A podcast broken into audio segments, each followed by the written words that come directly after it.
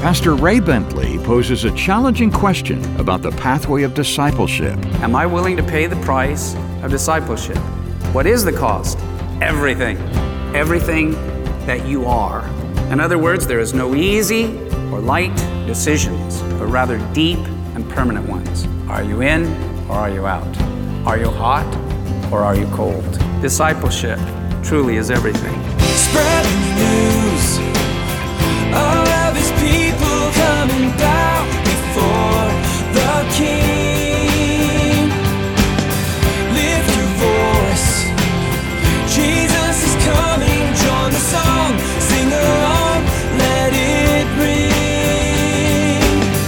Welcome to Maranatha Radio with Pastor Ray Bentley. Maranatha, bringing the message of Christ's soon return, the whole gospel to the whole world. Skeptics might look at first century disciples who sacrificed everything to follow Christ and say, oh, it was easy for them. They didn't have much. But the sacrifice Jesus looks for is more than possessions. It's becoming the possession of Christ, giving our all to Him. Here's Pastor Ray with more. Luke chapter 14. Now you remember that Jesus has, is in the midst of a dinner that he has been invited to. And uh, this dinner party has become filled with tension. Why? Because it was not a really nice social event. This was an invitation for Jesus to come to a home in order to be trapped. And if you go back to verse 1, you'll notice at the end of the verse, they watched him closely. Kind of hard to enjoy a meal when you've got somebody on the other side eating a piece of bread, just, you know, grinding his teeth, looking at you, waiting for you to say something wrong. Well, in fact, they had set it up. Jesus had been, of all the bad things you could think of, healing people on the Sabbath day. So, verse 15, I go back to verse 15 because apparently, in the midst of this tension, uh, and nobody's saying anything. You know how somebody will say something to try to liven things up and break uh, the ice, as it were? So one guy says, verse 15, Now when one of those who sat at the table with him heard these things, he said to him, Blessed is he who shall eat bread in the kingdom of God. He, he makes this statement kind of like, Well, nobody could disagree with that. I mean, you know, we'll, we'll really enjoy bread when we're in the kingdom of God. And everybody goes, Oh, yes, you know, which only throws the door open for Jesus to continue where he left off. And verse 16, then he said to him, A certain man gave a great supper and invited many, and sent his servant at supper time to say to those who were invited, Come, for all things are now ready. But they all, with one accord, began to make excuses. The first said to him, I have bought a piece of ground, and I must go and see it. I ask you to have me excused. And then another said, I have bought five yoke of oxen, and I'm going to test them. I ask you to have me excused. Still another said, I've married a wife, and therefore I cannot come. So that servant came and reported these things to his master. And then the master of the house, being angry, said to his servant, Go out quickly into the streets and the lanes of the city, and bring in here the poor and the maimed and the lame and the blind. So let's hold on for just a moment. Story time with Jesus. the great banquet. He's talking about this wealthy individual who has a great banquet, and he has invited all of these guests. Now, I need to explain a little bit about the culture of that time. There were actually, when you were, uh, and this, by the way, pictures the great uh, marriage supper of the Lamb that's going to be in heaven. This is the gospel invitation. Uh, first, you know, through the angels and then through the law and through the prophets. God's invitation has gone out to the whole world to come to the great supper.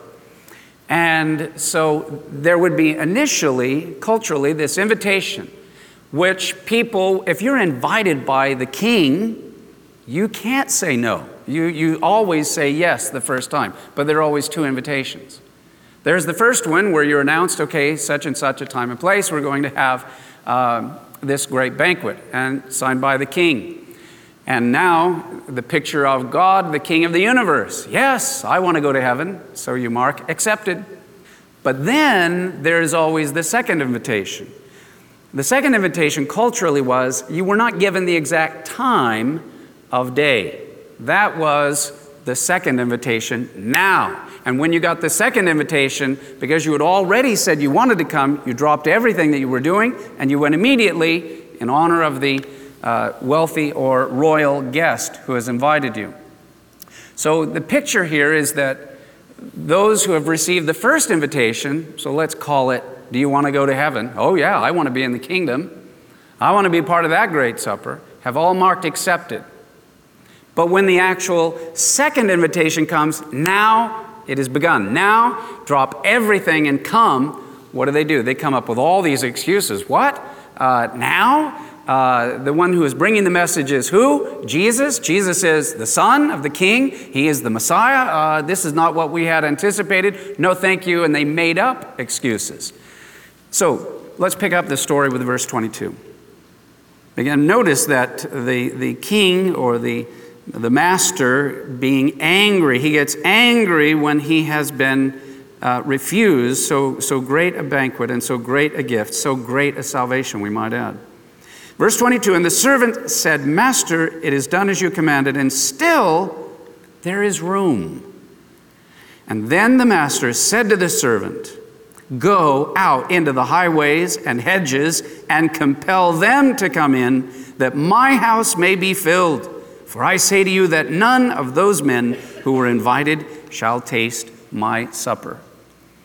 So, because no one was actually ready to enter into the kingdom through the second invitation, through the Son, Jesus the Messiah, the Lord says, Now I want you to go out and invite the weak and the poor and the maimed and the blind and go into the highways and hedges. The kingdom of God, in other words, will be offered to the outcasts from this world. Now, though we don't have a long time to explain all the details, um, because in the Old Testament, there were laws and principles about the worship that were symbolic of a future fulfillment in the millennium and perfection and the removal of sin. And through their interpretation and legalism, there were also complicated issues. But let's just say those with blemishes or physical impairments were barred from truly entering in to full time participation in worship. And so the, the lame, now, here's what the, the Father is saying because those who had been invited have refused, have refused this glorious invitation. They have refused the kingdom of God. They have refused God's choice. They have refused God's Son. They have refused His way. I want every seat that somebody had said, Yes, I accept. And then the, when the time actually came, they refused the invitation through my son. I want every place that has been already set filled. I don't care how far you have to go. I don't care uh, how, how you know, low you have to go. I want every seat filled. The Father wants, He's got a banquet, and there is a place set. And here's what's good and glorious and exciting news. If you're a believer in Jesus and you've received His second invitation, there's a place set for you with your name on it. Have you ever been to one of those receptions where everything's, you know, everybody had to sign up and you had to accept, and then you register, and then you go, and there's your name at the deal, and then you sit down right at that place? It's in heaven. It's got your name on it. The book of Revelation tells us at the Great Supper, uh, the angels will be the maitre d's, walking around, little towels over their wings, serving us the hidden manna and ministering to us. How many of you can't wait to get to that banquet? And there's a place for you. This is the greatest feast in human history that God has invited, and He, and he, he wants them to be literally compelled to come. This is a picture of the Gentiles who would be invited uh, to the party, along with the Jews who had received and not only accepted the invitation to come, but they had received the second invitation through the Messiah. And so, again, Luke 14, 22 and 23, the servant said, Master, it is done as you have commanded, and still there is room. Then the master said to the servant, Go out into the highways, hedges, compel them to come in, that my house may be filled.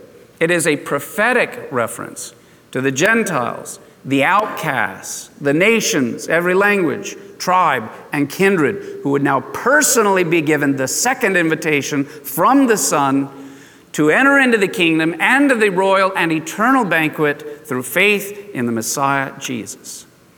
In the book of Acts, chapter 13, verse 46, uh, then Paul and Barnabas grew bold and said, It was necessary that the word of God should be spoken to you first, but since you reject it and judge yourselves unworthy of everlasting life, behold, we turn to the Gentiles. Obviously, uh, as they grow in this boldness, and Paul and Barnabas were sent out as missionaries all around the Mediterranean to all of Europe and to all the nations. There were Jews who obviously had accepted the invitation, the second invitation, and they were many of the early believers. But he speaks generically of the nation. There were many in the nation that had, had rejected that invitation. He says, okay, it didn't get filled up. Not all the Jews responded. So now the Father is going to make up for that with all the Gentiles. And how many of you are glad that you got invited? You got let in. You got an invitation through Jesus. Pastor Ray Bentley will have more of today's study in just a moment. At Maranatha Radio, we've received so many cards, emails, and social media messages expressing appreciation for Pastor Ray's teaching. Pastor Ray was my pastor, and my heart hurt when I found out that he was gone from our presence. I know that he is greatly missed by so many. I always appreciated how he took time to talk to people. He was just so kind and full of love. I considered him not just my pastor, but my friend. And I'm thankful that this is not goodbye, as we will see him again in heaven someday. Listener comments are so encouraging. If you'd like to express your thoughts and tell us how these messages have impacted your life, would you take just 60 seconds and write an email? Send it to ray at raybentley.com or post it on our homepage at raybentley.com. And now, more of today's message from Pastor Ray Bentley. You don't have to turn there, but I'm going to read a parallel passage, Acts chapter 28, verse 25 says, The Holy Spirit spoke rightly through Isaiah the prophet to our fathers, saying, Go to this people and say, Hearing you will hear and shall not understand, and seeing you will see and not perceive. For the hearts of this people have grown dull, their ears are hard of hearing, and their eyes they have closed, lest they should see with their eyes and hear with their ears, lest they should understand with their hearts and turn so that I should heal them. Therefore, let it be known to you that the salvation of God has been sent to the Gentiles and they will hear it. Now, the master told the servant on this second invitation, it didn't get filled up with all those who were invited. They sent their cancellation to the second invitation. So go and compel them to come. What? Me? This is a joke. Are you kidding? Nobody of that class has ever invited me to anything. And so he is saying to the evangelists who now will go in the name of the Master and bring the good news and the gospel. No, you too have been invited. No, but I, you don't. I'm from this. I'm not Jewish. I'm not part of the chosen. I'm not part of the, the deal. And and look at me. Uh, how could I come? No, you will have to convince them. The compelling is in the passion and the persuasion. No, it's for you. Look, it has your name on it. He wants you to come. There's a place for you, there's a seat for you. They will need some convincing. Some of those who need convincing are the members of your own family. Now is the time to persuade them. Now is the time to pray them in. Now is the time to share with them. Now is the hour of visitation. Trust me, the world is being squeezed like a rock. It is being shaken, and there are more shakings to come. There are more birth pangs to come. God is on the move. Take advantage of the flow of the Spirit. Share, be bold, share your faith. All the seats must be filled to the Jew first, and then even to the Gentile, to every nation, language, kindred, and tribe, for the host to be happy. Every seat must be filled. Now, look with me in verses 26 and 27. Or he goes on actually in uh, verse 25. Okay, now, great multitudes uh, went with him, and he turned and said to them, If anyone comes to me, so, uh, you know, where, what do we take from this? Apparently, Jesus, he left them all with great tension, got up and walked out of that banquet. Said, I'm, in fact, you know, I'm going to go out. You guys don't want to come? Okay, I'm going to go out and invite others. And in verse 25, a great multitude went with him. They were all probably waiting outside the door because they hadn't been invited in with all the high society people inside. So he goes, I'll go out to the, all these people waiting for me. He turned and then said to them, If anyone comes to me and does not hate his father and mother, wife and children, brothers and sisters, yes, and his own life also, he cannot be my disciple. And whoever does not bear his cross and come after me cannot be my disciple. Now, there have been many, uh, you know, liberal writers, scholars over the last 2,000 years who have taken that and said, see, how can you trust Jesus? He tells you to hate your mom and dad and brother and sister. Well, you know, if that's what they choose immediately to believe, then it reveals more about them than it does about Jesus. Jesus, there's already the word. He said, Not one jot or tittle of the word of the law of God shall be broken. He said, I did not come to abolish the law, but I came to what? Fulfill it. What does the law say? Thou shalt honor thy father and mother. You're to love them. And you love your neighbor as yourself. So, of course, we're to love them. This is where non Jews read with Greek thinking minds and try to interpret something that is in another culture.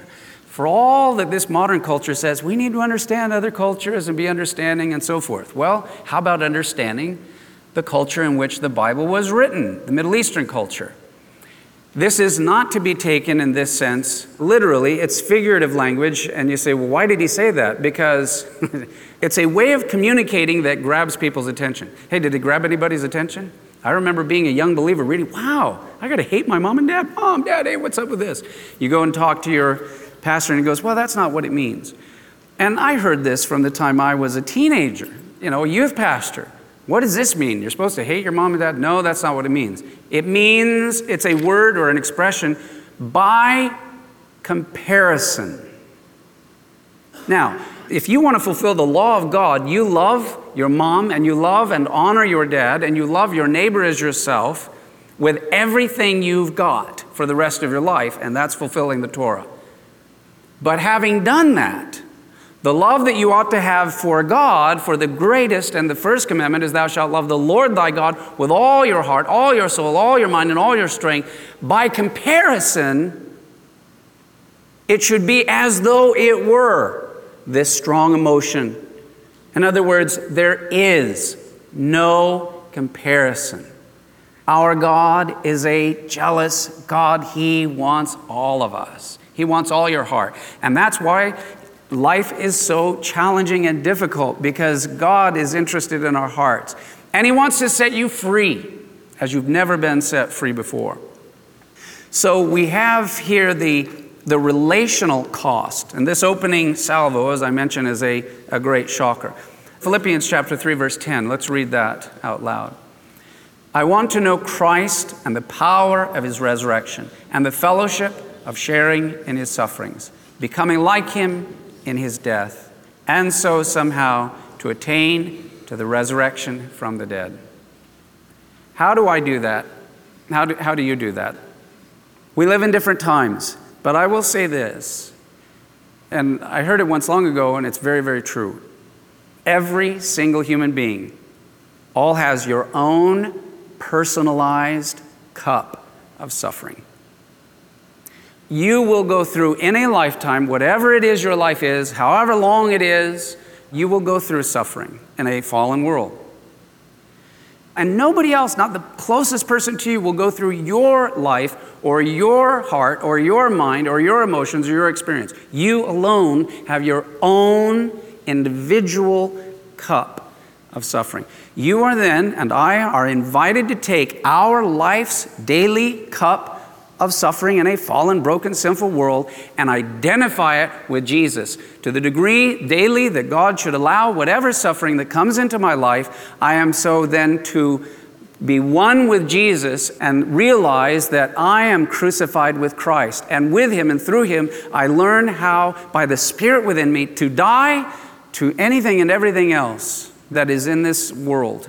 And He teaches me, it's like you have a lesson plan that is unique to you. Out of seven, six and a half billion people, your discipleship plan is so tailored that it's for one person only, and that's you. And I have my own. And you are to take, and I am to take Philippians 3:10. Here's what Paul said: I want to know Christ. Well, Paul ended up being beheaded for the Lord. He was beaten, he went through all those things. You and I may never be crucified, we may never be physically beaten. We'll go through verbal abuse and we'll go through emotional abuse and maybe uh, sexual abuse. We may go through who knows what, a full gamut of things in our time, in our day and generation. But everything that we go through, I want to know Christ and the power of his resurrection and the fellowship of sharing in his sufferings, becoming like him in his death. I'm dead to the world and alive to Christ. And so somehow, Here's the other side of it making it meaningful to attain to the resurrection from the dead. There's the sacrificial cost, because discipleship is a series, really, of deaths. And uh, discipleship with Jesus is a, is a path of self denial. Disciples embrace suffering as a way to supernatural living. How many of you want to live supernatural, spirit filled, revelational life? Amen? The way through that is to take my suffering to the cross and identify with Jesus and then come through to the other side. He wants it all. Lay it down, surrendered unto the Lord. Discipleship truly is everything. So, with that, go back to verse 28 and let's read this last little paragraph that now I think will come with great power. For which of you intending to build a tower does not sit down first and count the cost? Whether he has enough to finish it. Lest after he has laid the foundation and is not able to finish, all who see it begin to mock him, saying, This man began to build and was not able to finish. Or what king going to make war against another king does not sit down first and consider whether he is able with 10,000 to meet him who comes against him with 20,000? Or else, while the other is still a great way off, he sends a delegation and asks conditions of peace. So likewise, Whoever of you does not forsake all that he has cannot be my disciple. Adding up the cost. These stories reveal to us that it is important individually to sit down, take some time, and add up the rest of your life. Am I willing to pay the price and the cost of discipleship? What is the cost? Everything. Every possession that you have, everything that you are. Every corner of your life, you get to hold on, I get to hold on to nothing. In other words, there is no easy or light decisions, but rather deep and permanent ones. Are you in or are you out? Are you for Christ or not? Are you hot or are you cold? I know that Jesus died for me, now I'm willing to suffer with him. I know that his blood was shed, now I'm willing also to sacrifice for him. And may that be the path to my experience of his resurrection life in me. Pastor Ray Bentley pointing out the demanding, rewarding pathway of discipleship today here on Maranatha Radio. Today's study is titled, Will You Surrender? If you missed any part, you can hear a replay on iTunes or at raybentley.com. That's raybentley.com. There at the homepage, there's a place to leave a written tribute to Pastor Ray's life and ministry. And by clicking Media, you'll see the words Watch, Radio, and Devo. Three ways to enjoy Pastor Ray's insights via video, audio recording, or daily devotions. In fact, at the very bottom of the page, you can arrange to receive Pastor Ray's daily devotions each day automatically at no charge, and also link to his YouTube and Facebook pages. Why not bookmark it? raybentley.com. And then, after 30 years on the radio and the passing of Pastor Ray Bentley in early 2022, we're approaching the end of the Maranatha radio program. We'd like to thank you, our dedicated listeners, who've joined us through the years as we've journeyed with Pastor Ray through the Bible. We'll be continuing the broadcast through the remainder of 2023, but we're excited to share that we'll have a dedicated online location to access all of Pastor Ray's content, including video, audio sermons, books, and more. Please visit raybentley.com to follow along with us. But we hope you'll stay with us here on the radio through the end of the year. Next time, join Pastor Ray for more from our studies in the book of Luke. More from God's Word next time on Maranatha Radio. Maranatha, bringing the message of Christ's soon return, the whole gospel to the whole world.